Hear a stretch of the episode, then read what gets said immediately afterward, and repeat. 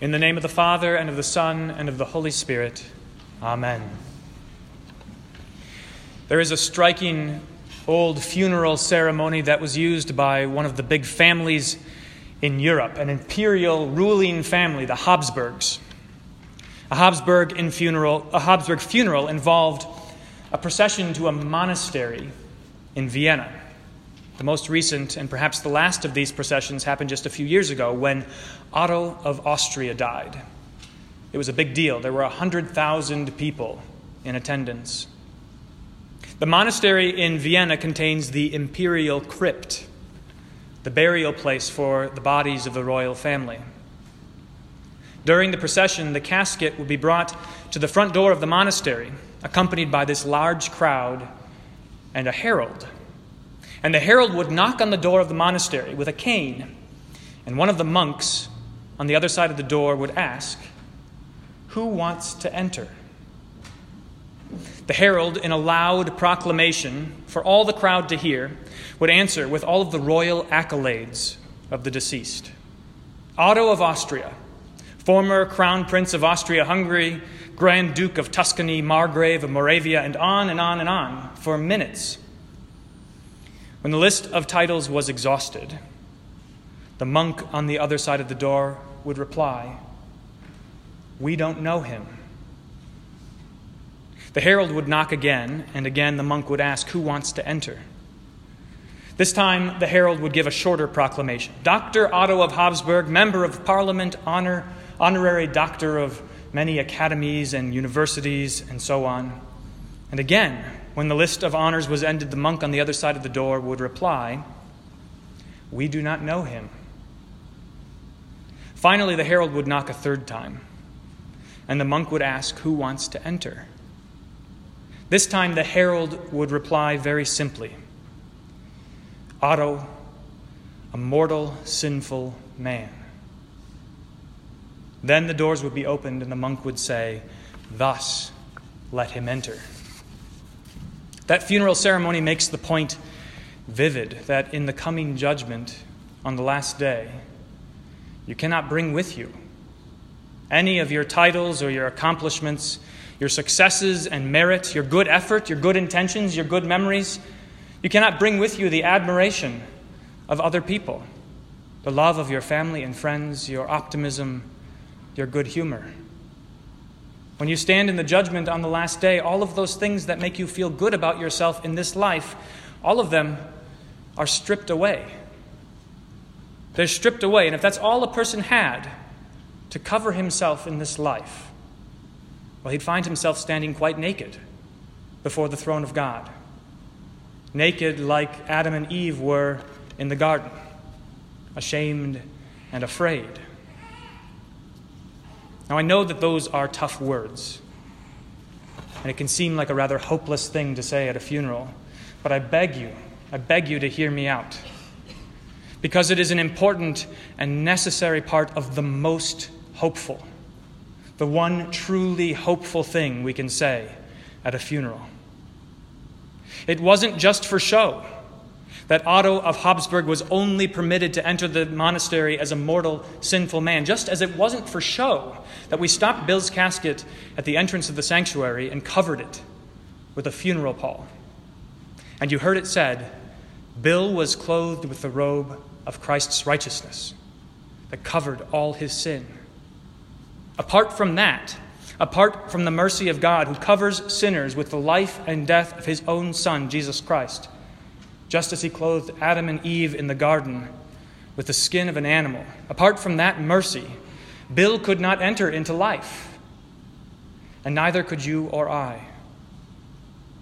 It takes guts to admit that you're a mortal, sinful human being. It's one thing to admit that you've got faults. Almost everybody acknowledges that. To err is human. Nobody's perfect. We all make mistakes. You've certainly heard that before, and you've likely said it yourself. One of the reasons we say things like that is so that we and others don't feel so bad about our imperfections. They're only natural, after all. You can't help it if you mess up now and again. But that's not the same thing as admitting that you're a mortal, sinful human being. That's different, and frankly, it's terrifying, which is why fo- folks so often avoid thinking about it. I avoid thinking about it. It means that when the procession gets to the door of the monastery, or your casket enters the sanctuary, or you stand before the judgment seat of God on the last day, you're admitting that on your own you stand there naked, exposed. All your sinful deeds, all your sinful thoughts, guilty. No excuses. Like Adam and Eve when God came looking for them in the garden. They'd been caught. The ruse was up, and they remembered in vivid detail God's word. And the day that you eat of the tree, you will surely die. The wages of sin is death. And not just the death of your body, but eternal death.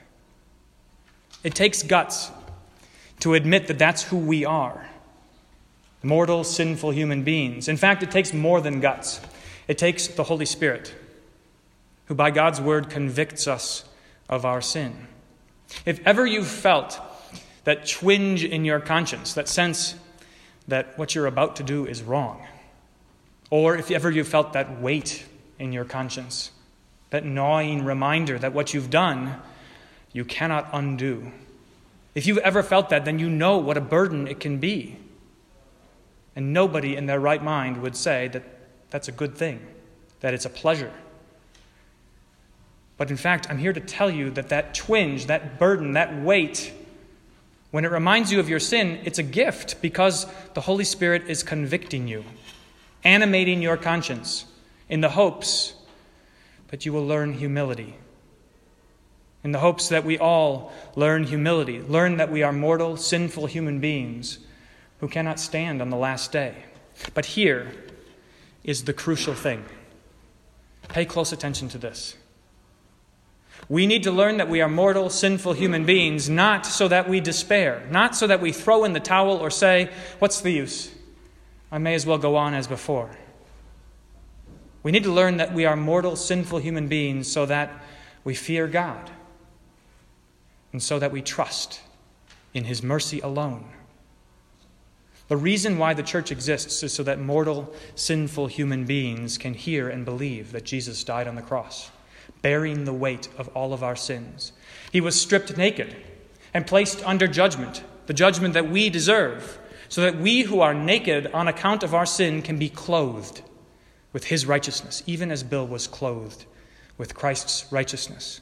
So that we who are under the judgment of death, we who are unfit to enter a monastery in Vienna, enter into this sanctuary in Fairhaven, and least of all, to enter into the kingdom of heaven, we may, in fact, enter into life by the mercy of God.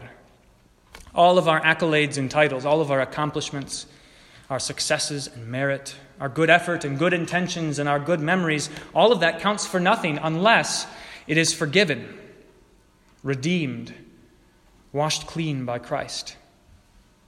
And so, on a day like today, when otherwise we would be quite without hope, we are full of hope.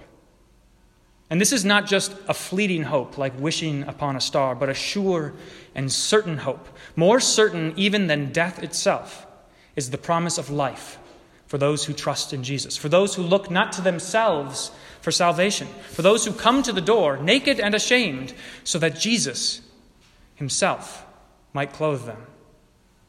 That hope is precious and priceless. It is a hope that Jesus desperately wants for us to have. It cost him so much, more than you can imagine. Taking on human flesh, bearing all our sins, all of Bill's sins, suffering abuse and humiliation, dying on the cross, giving himself over to endure the divine punishment for our sins that he did not commit, the sins of people who despise and reject him. That cost was so great, unimaginable. But he did it so that you and I and Bill would not suffer the punishment for our sins, so that we would not have to stand naked before the throne of God, but instead we can stand wearing the robe of righteousness, washed in Jesus' blood, the blood of the Lamb who takes away the sin of the world. He did it for no other reason than that He loves you. And He wants you not to die, but to live He wants you not to mourn and grieve without hope, but to be comforted. He wants a day like today to be a day of rejoicing, that he has won the victory over death, rejoicing that those who live and believe in him shall never die, because he is the resurrection and the life. As surely as Jesus has been raised from the dead by the glory of the Father, so too will all who trust in him be raised from the dead. That was Bill's hope. And it is a hope beyond all imagination. And that is why, when he entered into this sanctuary, we stopped the casket and we covered it with a pall. We did that to remember the day of Bill's baptism, the day he became God's child, the day he was covered in Christ's righteousness, the day his old, mortal, sinful man was drowned and died, so that a new man could live before God. That was Bill's most priceless treasure. It is ours as well. But it is a treasure the devil and the world would rob from us, so guard it carefully. Heed the calling of the Holy Spirit who teaches you to number your days so that you may gain a heart of wisdom. Hold fast to the Word of God today so that you may be comforted as you face the grief ahead, and always so that you may hear the promise of forgiveness in Christ. Come often to the house of God as mortal, sinful human beings. Come often and be clothed, be fed, be comforted, be strengthened to hold fast the promises of God. The Lord is your shepherd, and he would guide you to green pastures and to still waters. He would restore your souls so that you fear no evil but are comforted. He would feed you from his table and fill your cup to overflowing.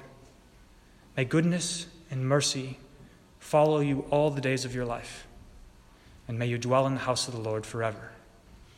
In the name of the Father, and of the Son, and of the Holy Spirit, amen.